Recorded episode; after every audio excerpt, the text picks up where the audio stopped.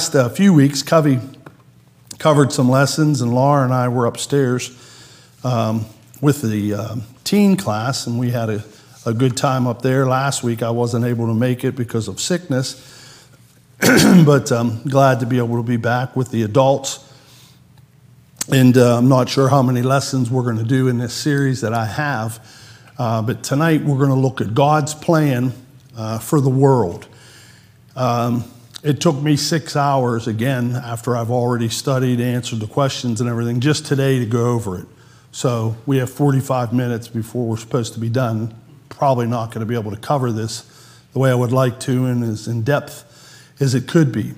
Uh, next week we'll be looking at not. Uh, we're going to be looking at God's plan for us.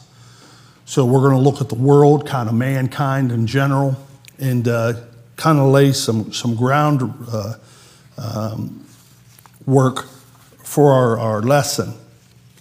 Uh, a lot of questions to answer. Some of them are simple. If you look up there, we have our theme, and then uh, text scriptures there. Um, all those different verses or verses we're going to go to, and we're going to look at a few uh, scriptures in, in each of those. And then there's a lot of other verses that we're going to look at too. So hopefully we can cover that. But um, there's also an outline when you go down through the little bit of material here that uh, Dehoff uh, gives us. Uh, he kind of has a, a, little basic uh, outline, and he talks says we're going to talk about the creation of man, creation of the world, and whatnot. Then look at redemption uh, promised again by the prophets, and we can't get into all the prophets of the Old Testament and the teachings there, but we're going to mention a few. Then we're going to look at the coming of the kingdom and the church. Uh, then we're going to look at the uh, supreme um, gift of love. And then we're going to talk a few minutes about uh, our eternal home. So, question number one is, is what is our subject? Dehoff lays this out.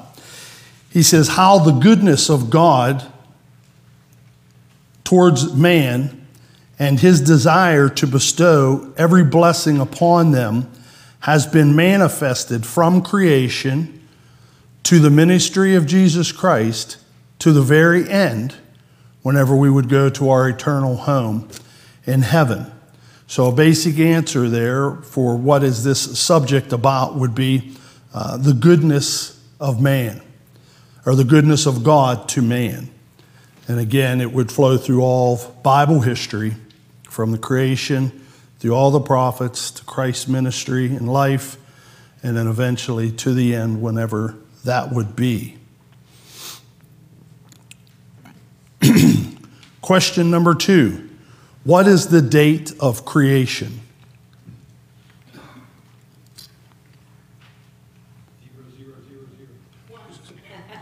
One zero zero zero zero.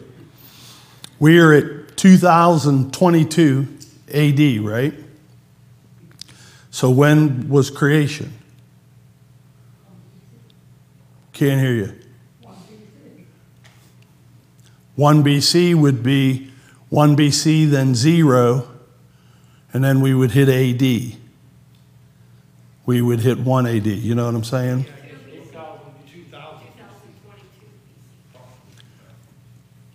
well, we have 2022 years from zero to where we are now.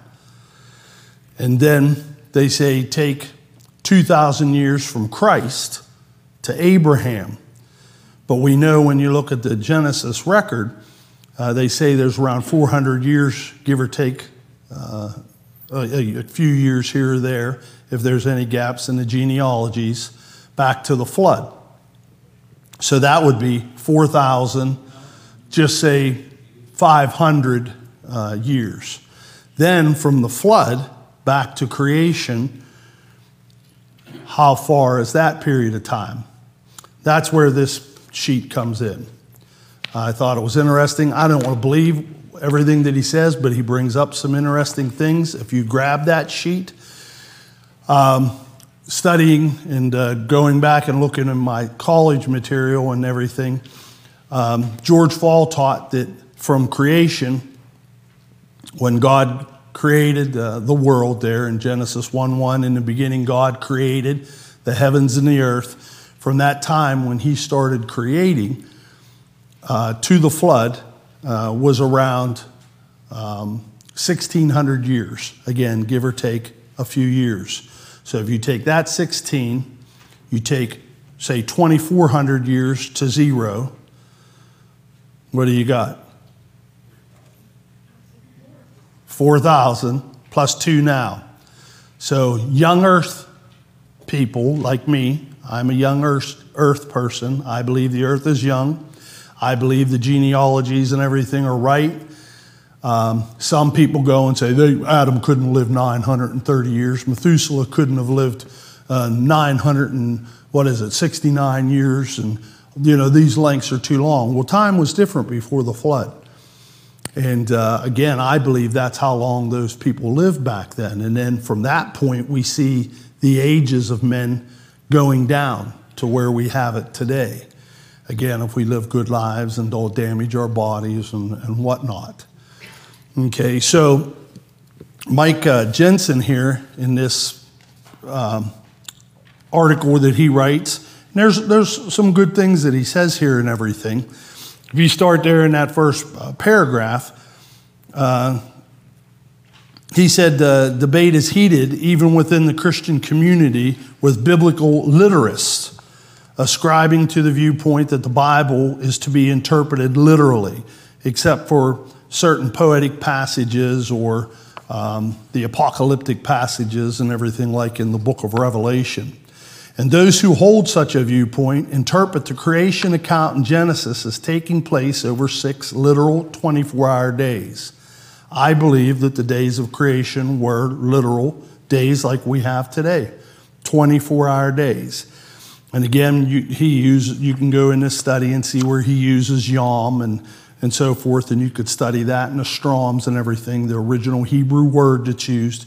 It always has an evening and a morning it says the first day, the second day, the third day, and then the seventh day was when God rested.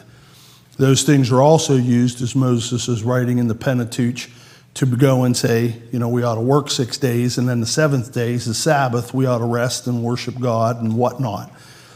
Okay, now we know the Sabbath isn't for us today. Uh, we have the first day of the week. But when you study those things out and realize there are some that teach that between Genesis 1 and Genesis, um, Genesis 1 1 and Genesis 1 2, there's a big, huge gap of time, possibly millions of years. There are others that use a, a day gap theory, and they say, well, the days back then were different. So that's how they can go and concoct and stretch out, out however much time they want to be able to say, oh, okay, when you add this all up, that's why the, the world, uh, for us to be able to get it to match the uh, ge- uh, geological uh, stratas and, and so forth that are out there in the mountains or whatever, to get 4.5 million years and also to be able to get human life and everything, they try to make these big gaps and everything. But we believe that the days are 24 hour days. So if you use that and you use the genealogies that are there in Genesis, in Exodus, 1st and 2nd Kings, 1st and 2nd Chronicles, and you can read that material in this handout, that's where we get our genealogies. Okay? Now, could there be a little slip here or there or whatever? I guess there could. I always would say that um, the earth is probably around 7,000 years old, but it's really closer to six. And um, even when uh, man went to the moon, remember the, the, uh, the little, whatever it was, rocket thing that eventually went and landed on the moon? Remember the big long legs that were on it? What was it called? The Eagle? The Eagle One or whatever it was. Remember the big long legs it had on it? Why did that capsule, whenever it landed on the moon, have them big long legs? They thought there was going to be all this dust and all this dirt and it was going to be deep because of billions of years. So they had these big pads and everything. So when they landed, hopefully they'd be able to get out and be able to move around. When they landed, what happened? there wasn't hardly anything.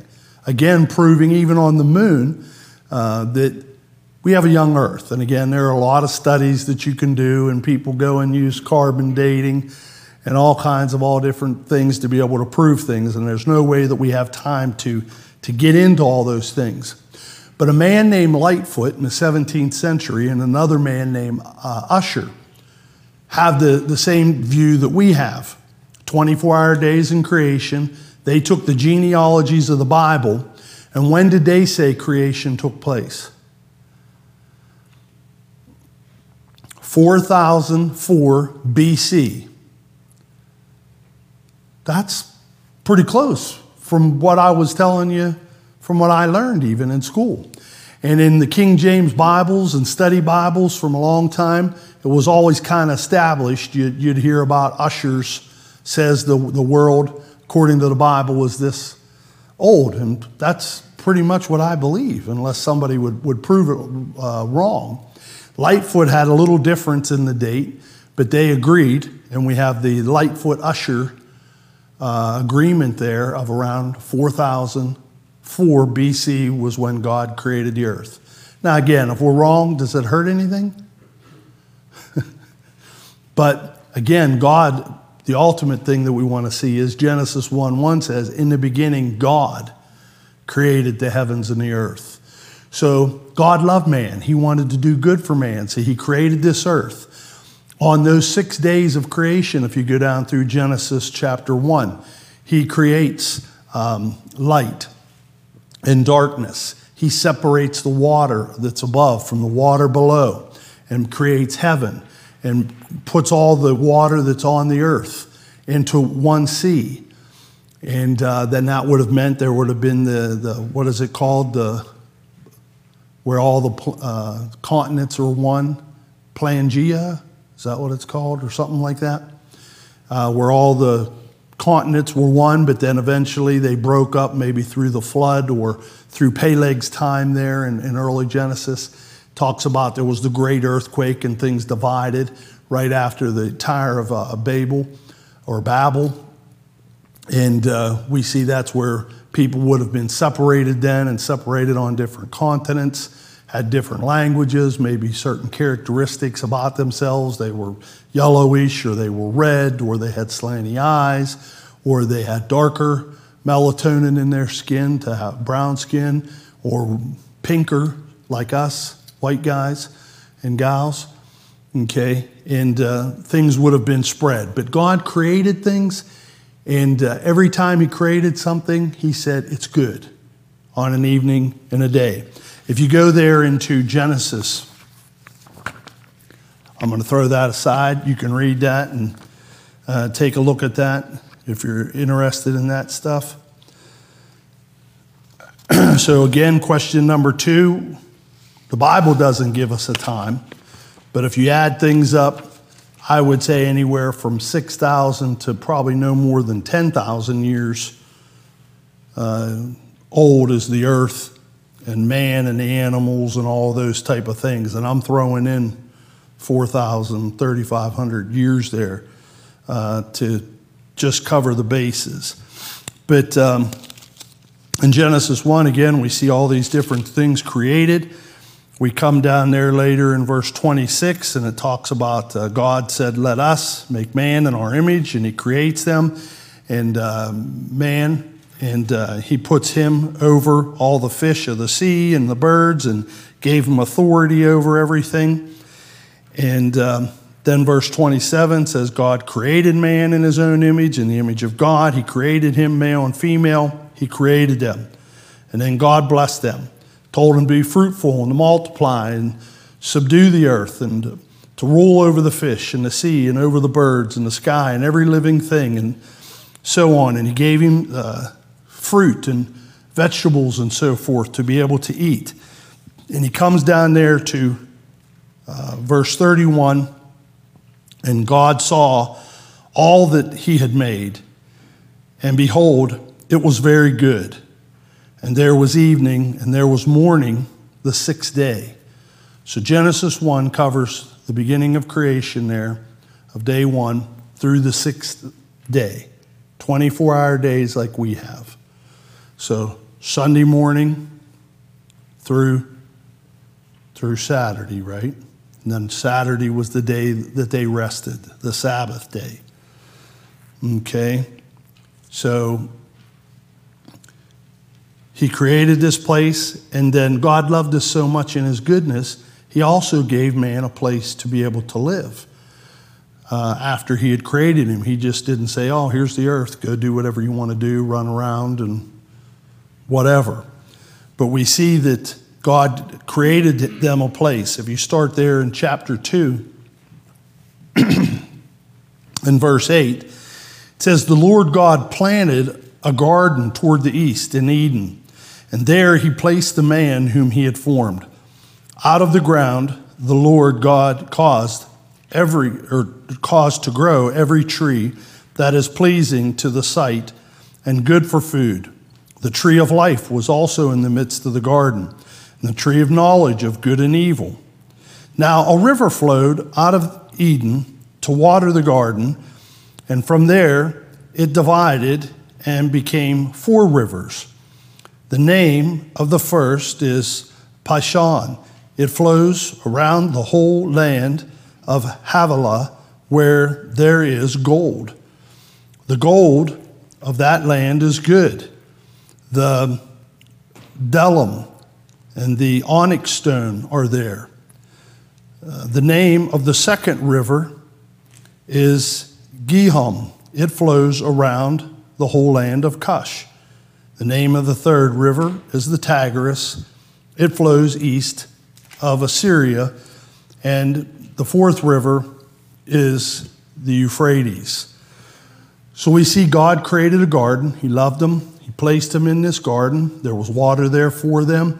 There were all the trees and everything that they needed. There was the tree of life there and the tree of knowledge of good and evil. And if you read further there, God says, You can eat of everything there, even the tree of life, which maybe they did, and maybe that's why they lived so long, because whatever was in it, it was still wearing off on them and their uh, generations that went after them. But they weren't allowed to eat of the tree of knowledge of good and evil, and that's what happened there in Genesis 3, where Satan was able to get them to do that. But it says, Where is the Garden of Eden located? If you would look over where Babylon is at now, uh, over in the area of Iraq, coming down towards the Persian Gulf, that is where uh, the Euphrates and the Tigris and everything flows. So if it started up there with this um, Pishon and Havilah, and then they came down and somehow met up there with the Tigris and Euphrates, somewhere in that area over there is the in the Middle East. That would have been where the Garden of Eden is. So again, most scholars and everything believe that. Any comments or questions there on one, two, or three are questions? Okay, it says, name some proofs of the existence of God. Okay. Anybody name anything that they can think of? Thinking about the Genesis account here in Genesis 1 and 2. What's that? We exist. We exist. Okay, how did we get here? Okay, did we evolve from some ape or something that's lower than us? I don't believe that. I believe man and um, primitive man back then, they want to say, oh, he was primitive and walked around, ooh, ooh, oh, oh, you know, and beat rocks or whatever. I think they were brilliant. When God brought all the animals to Adam, what did he do? He named every one of the animals. Could you imagine him naming every bird, every insect, every uh, mammal that walked on the earth, maybe all the fish, some of the great monsters of the sea? he had to be very smart and, and uh, have intelligence to be able to do those things. And remember, the book of Genesis is a book of beginnings. You know, when you look at their descendants and everything, they started making instruments and flutes and music, and they were worked with metal and uh, build homes and were able to uh, dig up their ground and plant crops and harvest them and so on and so forth. Um, all those type of things happened. There was hunters went out and hunted animals and game and everything after the, the flood. You know, so Genesis again is a book of beginnings. And again, where would man of, uh, where would this earth and this universe have come from? Okay, the universe itself tells us that there was a universe maker, the world and all of animal, animal life and mankind tell us that there's a designer and a maker. If we have a watch, what does that tell us about the watch? There's a watchmaker. Somebody had to make that precise instrument, right? If we see a house, did it just grow that way? Well, show me where they grow. I'd like one, right? A lot of other people would. No, there's a house maker because somebody drew out plans, figured it out, and made that, that house.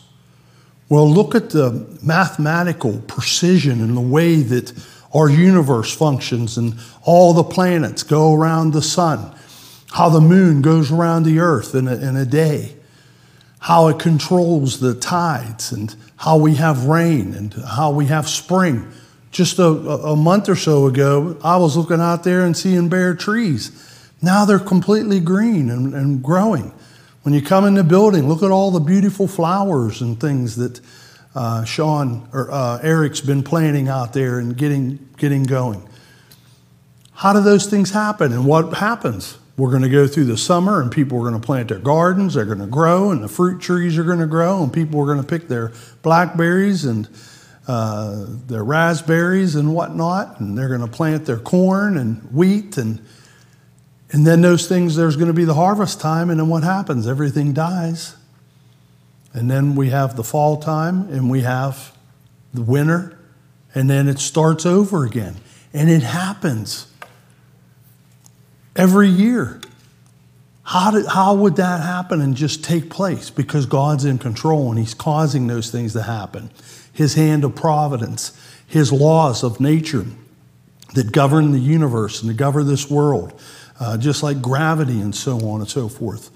They can keep all these things operating and functioning the way they are. So, just by looking out at nature, we can say there has to be a designer, a planner. These things couldn't have just happened. We couldn't just evolve, like Brianna said. Somebody had to make us. I can cut myself, and in a week or so, I'll heal. I can get sick, and maybe it takes me a little longer to get better, but in 10 days or so, I'm, I'm going to get better. Poor Laura's over at the house right now with 101 fever and coughing stuff up and sick, and I gave her my uh, um, TBT and uh, creepy crud. You know, but hopefully it'll cover, you know, her body will be able to heal itself and she'll be able to get better and jump back on the bike and start doing things again. You know, God made us this way. We have, we're able to talk, communicate, see, hear, all of those things, uh, how they're made, and when you study each element, if it's an eye or the inner ear, or the way our digestive system works, or the way procreation works, all these things tell us there's a designer and a planner. They couldn't have just happened. And all of those things show us how great God is. Would Someone like to read Psalms 19, verse 1. Psalms 19, verse 1. I got a bunch of verses here. Okay, Psalms 19, 1. How about Romans 1, um, 20? Okay, Romans 1:20, and we're gonna I'm gonna give you a couple more verses right before that to read. I want you to start actually where it says, "For the wrath of God." Uh, it's maybe up a verse or two above 20, maybe 18. Can you see that where it says? Okay, start there. And how about Colossians 1, 15 through 17? Okay, Sean, Colossians 1 15 through 17. Let's see these verses here again that talk about the existence of God, that God made these things, and, and so on and so forth. Okay, if you can speak loud, I don't know if my, my mic will, will pick you up. I'll, I guess I can't really hand this to him, huh, because it's hooked to me. Okay, go ahead, Dwayne.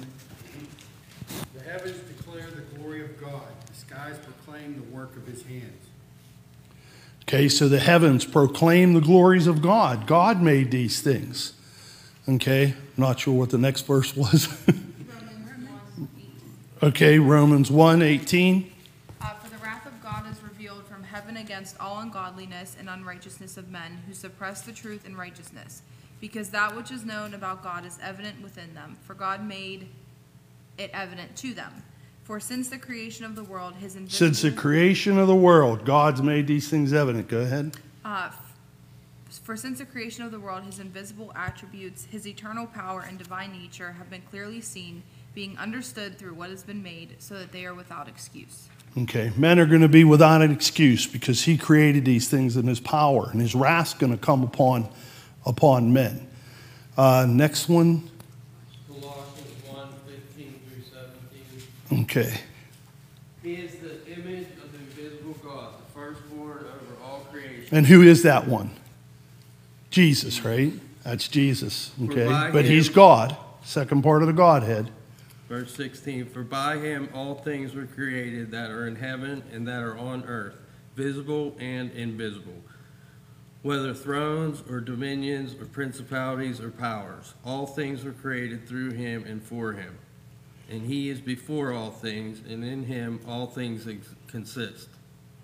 Okay, again, it says God, Jesus, part of the Godhead, uh, Elohim, plural, God the Father, God the Son, God the Holy Spirit. He created these things, created them for himself.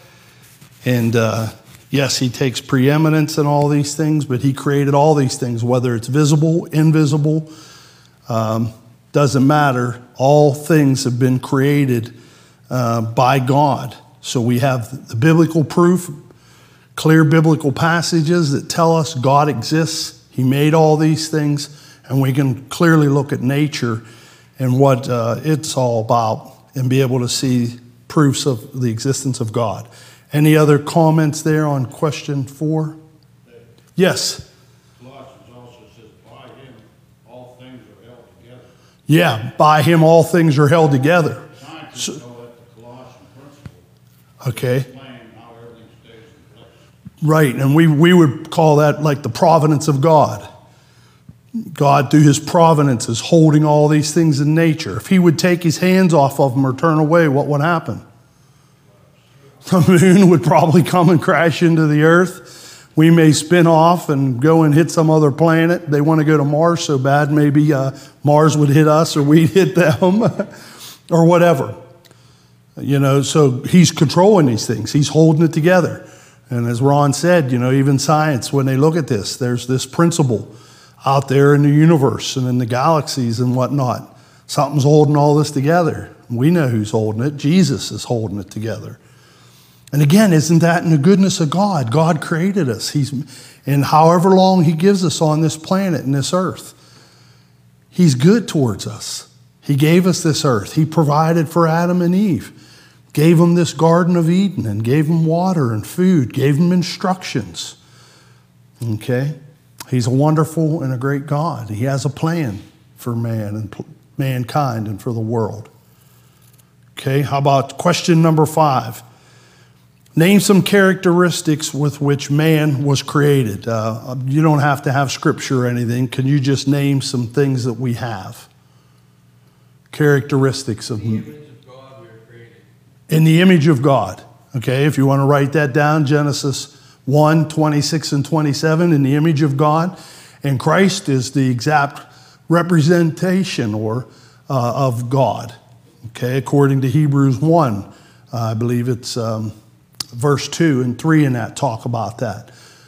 So we're made in the image of God. Christ is made in the exact image of God the Father.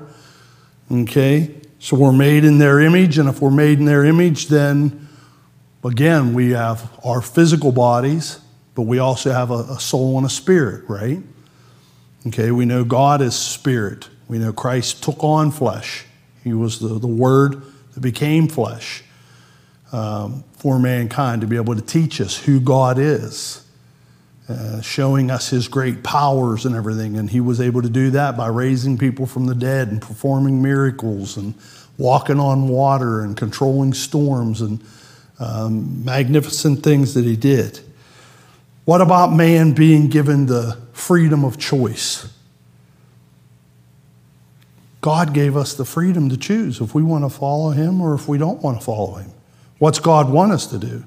He wants us to follow him and follow his righteousness and his plan for us. But we know a lot of men do what they want to do. They're rebellious. They're against God. Run. Jesus with all his miracles, he healed lepers, made them clean, blind men made them see. Right. He never made an evil man become moral.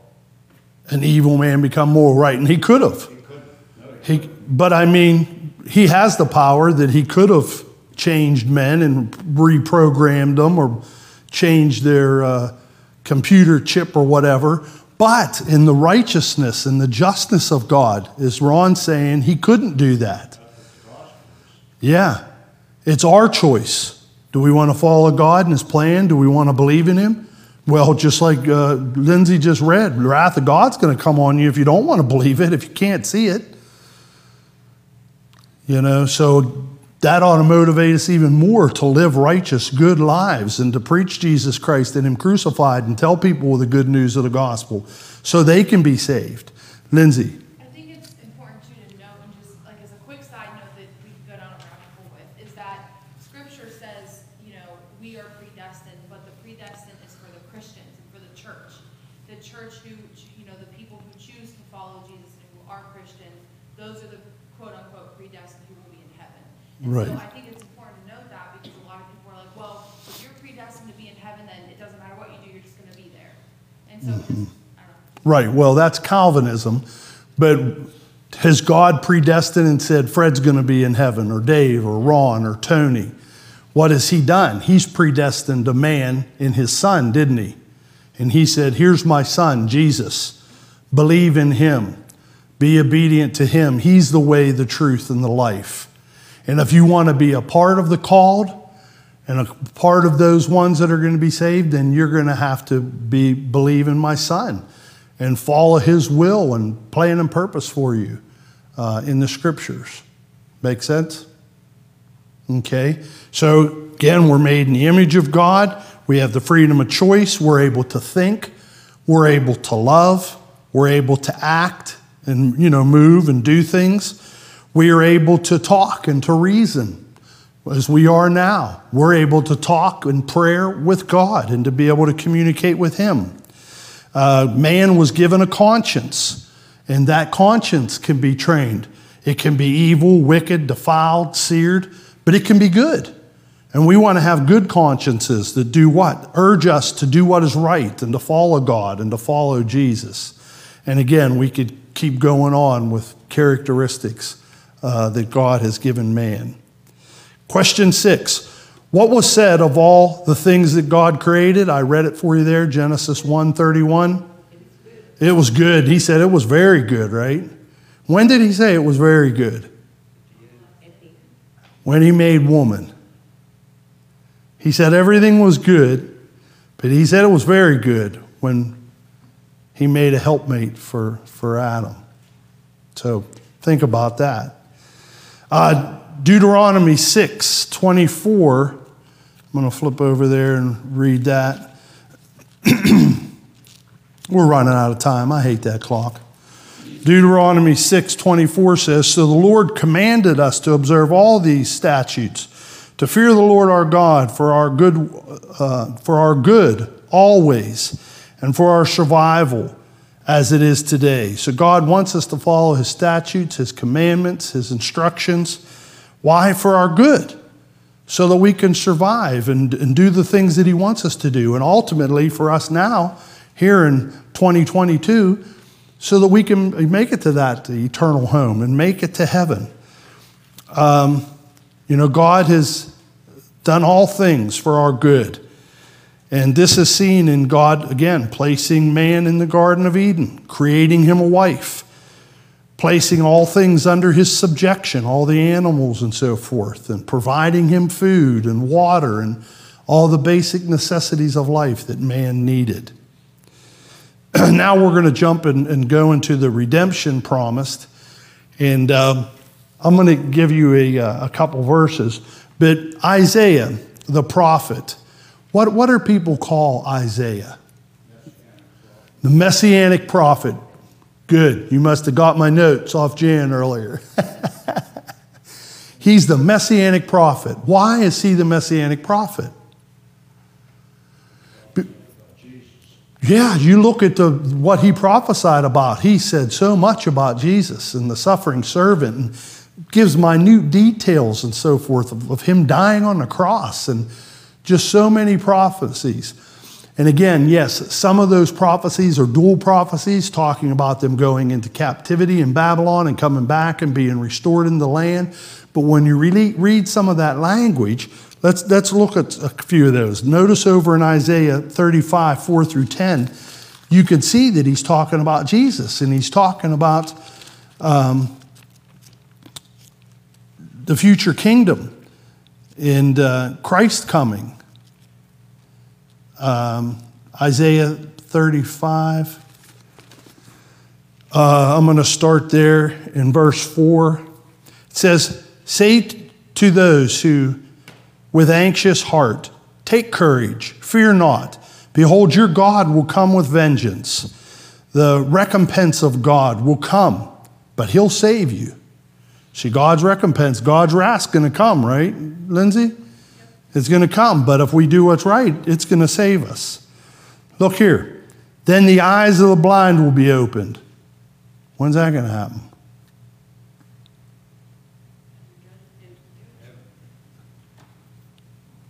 Who, who did that?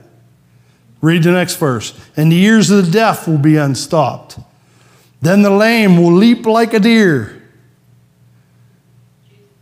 Okay, Jesus. The tongue of the mute will shout for joy. For the waters will break forth in the wilderness and the streams and so forth. Jump down to verse 8. A highway will be there, a roadway, and it will be called the uh, highway of holiness. The unclean aren't going to travel on it. You see, the unsaved and the unbelievers and the wicked, they're not going to be able to get on this road. Okay, this is the highway of holiness. These are those who have been sanctified, set apart by God through Christ. The unclean will not travel on it, but it will be for him who walks that way. And the fools will not wander on it. No lion will be there, nor any vicious beast go upon it. These will not be found there, but the redeemed will walk there. And the ransomed of the Lord will return and come with joyful shouting to Zion, with everlasting joy upon their heads.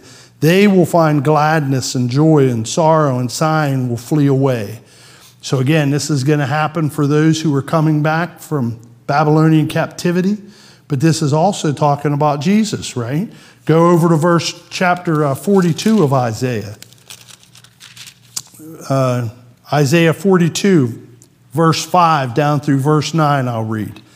It says here, again, you're going to look at just go through the book of Isaiah and start looking at it. You'll see the future, you'll see the kingdom, you'll see the Messiah being talked about here.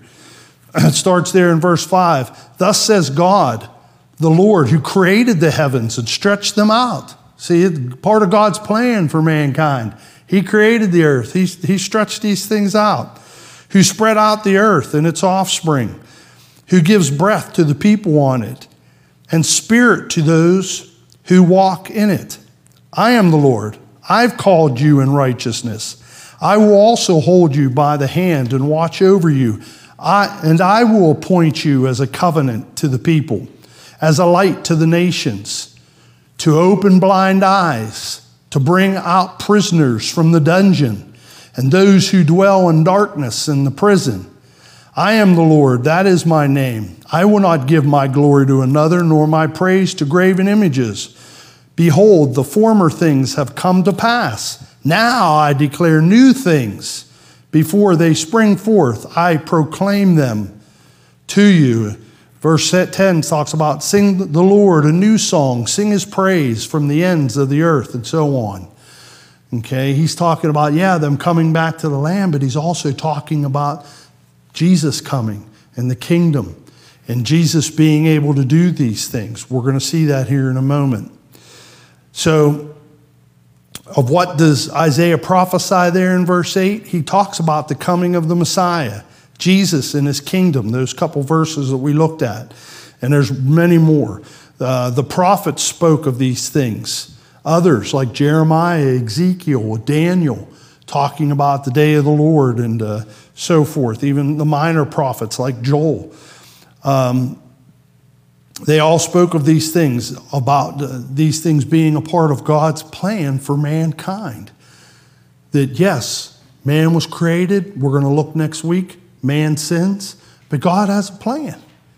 And Jesus is part of that plan his only begotten Son, and him coming into this earth. Question number nine How many times does Jesus refer to the kingdom in the Gospels? Does anybody have a wild guess? Uh, 80 times. Ron's got it. 80 different times he talks about the kingdom in the Gospels. And um, when Jesus came and after he got baptized, remember, and John was arrested, what, what did Jesus say? You know, he was out preaching. He was preaching about the kingdom and told them to repent. The kingdom is at hand, it, it's close, it's going to happen. That brings us down to question number uh, 10. From what did Christ want to set the people free from? From sin. Yes, from our sins. And let's go up here uh, back into the New Testament now and look at Mark 1, verse 14 and 15. And we're going to look at a uh, few verses here. Um, I don't want to jump too far ahead of myself.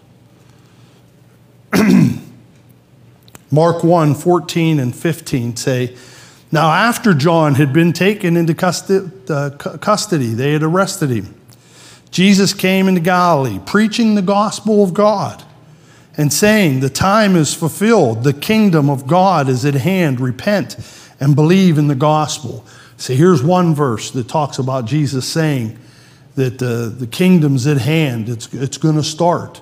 And again, this is in God's goodness and his plan for mankind that he was going to uh, create the kingdom, create the church for people to be saved and to be added to, just as he told Adam, or excuse me, Noah to build that ark and to save his family and the animals. He wanted the church to be built and people to be in the body of Christ, to be able to be saved, to make it to the eternal home. That's God's plan throughout the scriptures that he wants for us. Um, Notice over in Luke, the fourth chapter, Luke 4, verses 16 through 21. This is a uh, book that Jesus read in a synagogue, and he's reading right from the book of Isaiah. I believe it's Isaiah 61. And um, notice what he says here in Isaiah 4, 16 through 21. It says, And he came to Nazareth, where he had been brought up. And as was his custom, he entered the synagogue on the Sabbath, stood up to read. And the book of the prophet Isaiah was handed to him, and he opened the book and found the place where it is written The Spirit of the Lord's upon me, because he anointed me to preach the gospel to the poor. He has sent me to proclaim release to the captives, those ones that are in a dungeon that we read about back there in Isaiah. Recovery of sight to the blind. We read about that to set free those who are oppressed. Set us free that are oppressed. What do you mean? Spiritually thinking, how are we oppressed? By our sins. They're mastering us and controlling us. And what's He going to be able to do? He's going to be able to break those chains for us, set us free from our sins when we believe in Him. And we won't be mastered and, and so forth by those things.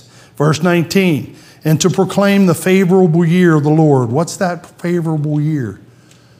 Yeah, well, if he physically heals you, that's great. But ultimately, that favorable year is going to be the time when we can pass muster at judgment and be able to go and walk on streets of gold and go to heaven, the new Jerusalem, the better country, a better city. Verse 20 says, And he closed the book and he gave it back to the attendant and sat down, and the eyes of all in the synagogue were fixed on him. And he began to say to them, Today this scripture has been fulfilled in your hearing. So we see some of the fulfillment of those things that we read about in Isaiah about the kingdom. And Jesus, in the four Gospels, over 80 times, talks about the significance and the importance of the kingdom. Now, when Jesus came, who prepared the way for him? John the Baptist. Let's flip back over to Mark 1 verses 1 through 9. And uh, again, we are running out of time. I know we didn't get started till probably six or seven minutes after seven, but I don't want to hold us real long here. Mark 1, starting there in verse 1, we see it says, In the beginning of the gospel of Jesus Christ, the Son of God, as it is written in Isaiah the prophet, Behold, I send my messenger ahead of you who will prepare your way. The voice of one crying in the wilderness, Make ready the way of the Lord, make his path straight. John the Baptist appeared in the wilderness, preaching a baptism of repentance for the forgiveness of sins. And all the country of Judea was going out to him, and all the people of Jerusalem, and they were being baptized by him in the Jordan River, confessing their sins. John was clothed with camel's hair and wore a leather belt around his waist, and his diet was locusts and wild honey. That's my favorite. Mm. I love eating bugs. Crazy man. he was preaching and saying, After me, one is coming who is mightier than I, talking about Jesus, and I am not fit to stoop down and untie the thong of his sandals. I baptize you with water, but he will baptize you with the Holy Spirit. In those days, Jesus came from Nazareth in Galilee and was baptized by John in the Jordan River. So the Gospels teach us that John the Baptist was the forerunner. Isaiah prophesied about him being that person. And again, uh, important for us to, to keep those things in mind. Question number 12 What was said of the, the wise men after the flesh? Um, Christ had come again to, to set men free, but the poor people heard him gladly. They heard his message. Okay, and he said, uh, Paul said in 1 Corinthians 1 26 that not many wise men after the flesh, not many mighty, not many noble are called. You know, the wise men that have the philosophies and ideas and so forth of the earth and everything, they're, they're in uh, stark contradiction to what the Bible teaches. So these people that think they're professors and educated and whatnot, and maybe even scientists and whatever, not many of those people were called and everything because why? They, they're believing in their own intelligence and their own wisdom, uh, their own carnal thoughts, instead of looking at what God teaches us and instructs us in the Word. Now that brings us, again, that, that passage is 1 Corinthians 1.26. Now, verse or question 13 says, What work did Jesus do as he grew up? He was a carpenter, but when he was a carpenter, what else would, would have been, what else would he have been involved in? Would he have just worked with wood? Okay, the carpentry back then would have also been some masonry work. Okay, so when Jesus worked with his father in the carpenter shop, it was also like a mason shop. They probably worked with wood and stone and other building materials whenever they were maybe building a house or involved in that. But we know that, that uh, there are places where they say a lot of times the little tables and that that they built and they would lay and recline at. They could have been making those type of uh, implements and so forth. Matthew 13, 55 and Mark 6, 33 are two passages that talk about, aren't you the carpenter's son? Or he's the carpenter's son. Okay, so we have scriptures that say that. And again, they take that Greek word and say that it's carpenter, but it's a little bit broader. He was probably involved in other building materials, but the main things that we think of is, is carpentry. Okay, when I did carpentry work, I used to say, uh, I'm following Jesus' footsteps back then, framing houses and whatnot. Okay, now, why would Jesus work there with the, the carpentry and be obedient to dad and do those type of things? Speak a little louder. Right. He was human and he was working and setting an example for us. But also, why, you know, this is the Son of God. Why didn't he go in and tell Herod or somebody, hey, You need to have me as one of your scribes. I need to be the chief rabbi and teacher here at the temple. No. Brianna?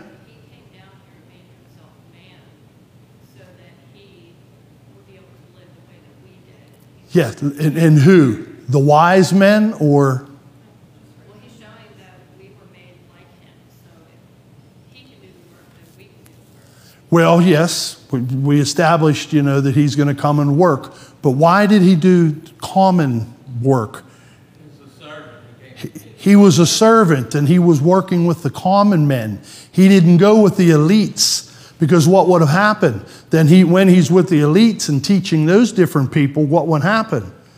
These people wouldn't come to him, the poor and maybe the unlearned. And Jesus came so that they could hear the message and they could hear the word. So Jesus was able to show a great example uh, by preaching to people who were uneducated and who didn't uh, understand. Matthew chapter 11, verse 5 again says this uh, Go and report to John what you hear and see. The blind receive sight, the lame walk, the lepers are cleansed, the deaf hear, the dead are raised up, and the poor, the common people, have the gospel preached to them. You see, the poor, everyday people. Okay, they, back then they had rich people, and for the most part, you had people that were just like kind of middle class or lower, and that's what was there. And Jesus was there, and he wanted the scribes and Pharisees and um, so forth to be able to listen to him, and the Sadducees. But he wanted the common, everyday people to hear him. And that's part of the plan of God and his goodness, that he came here to us to be able to teach and to preach. What is the supreme, supreme example of love? Yes, God sending his only begotten Son to die for us on the cross while we were yet sinners. So, John 3, um, verses um, 16, 17, 18, you can read those verses. And then also Romans 5, verse 8, talks about him uh, dying for us while we were yet sinners. And 2 Peter 3 9 tells us that his patience he's, he's being patient, wanting all men to repent and to accept his message and his teachings, giving them time to be able to work these things out. And ultimately, what has Christ told us? 15, he's showed us how to be saved and obtain the benefits of his death by obeying the gospel. And that takes us down to verse or question 16. When are we saved from our past sins? Okay, well, Mark 16 16 tells us what? Those who believe and are baptized will be saved. So when we believe in him and we're baptized, we'll be saved. Those are Jesus' words. Peter said there in Acts 2:38, he replied to him, asked, What do we need to do? He said, Repent and be baptized, every one of you, in the name of Jesus, for the forgiveness of your sins and to receive the gift of the Holy Spirit. 17, what is our eternal home or eternal reward? I told you. Heaven, our, our eternal life. Matthew 25, uh, verse 46 is a verse. We're almost done. Please bear with me. Matthew um, 25, um, the last verse there in the chapter.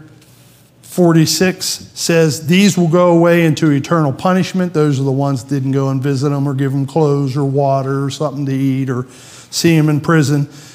Uh, they went away to eternal punishment, but the righteous into eternal life. Man, that's a great reward that we're going to have eternal life through Jesus and through what he's done for us. In Revelation 21, 1 through 5, I'm going to read those verses for us in closing.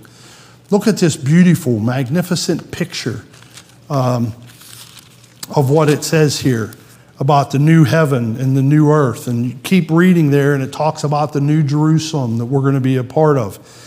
But um, just going to read these first five verses. It says in Revelation 21 Then I saw a new heaven and a new earth, for the first heaven and the first earth had passed away, and there's no longer any sea. And I saw the holy city, a new Jerusalem, coming out of the heaven from God, made ready as a bride adorned for her husband. And I heard a loud voice from the throne saying, Behold, the tabernacle of God is among men, and he will dwell among them, and they shall be his God, and God himself will be among them. And he will wipe away every tear from their eyes, and there will no longer be any death. There will no longer be any mourning, or crying, or pain, for the first things have passed away. And he who sits on the throne said, Behold, I'm making all things new.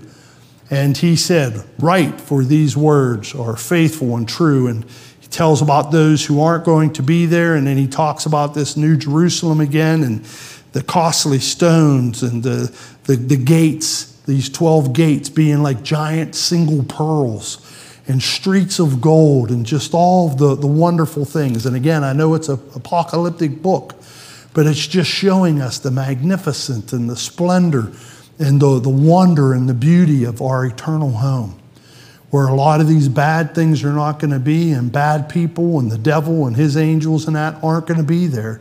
And it's going to be a blessed, wonderful place where we can spend eternity with God and with all the angels and celestial beings and all the saints that have gone on before us. So God has a plan for, for the world, and He's a good God, and He's provided all these things for us. Let's go ahead and close in prayer. We'll pick up from here next week with God has a plan for us. Let's pray. Dear God and Heavenly Father, we love you and praise you. We thank you that we could be here and get into your word. I hope we did it thus justice in a quick time frame and uh, looking at some of these questions and some of these scriptures. And again, just help us to keep studying, to keep learning, to understand these things, and to be excited about it, and to go out into the world and to share the good news of Jesus and how they can be saved and go to that eternal home. Be with again all those on our prayer list, those who aren't with us tonight. Bring them back at the next appointed time. We pray these things in Jesus' name. Amen. Night, everyone. Love you.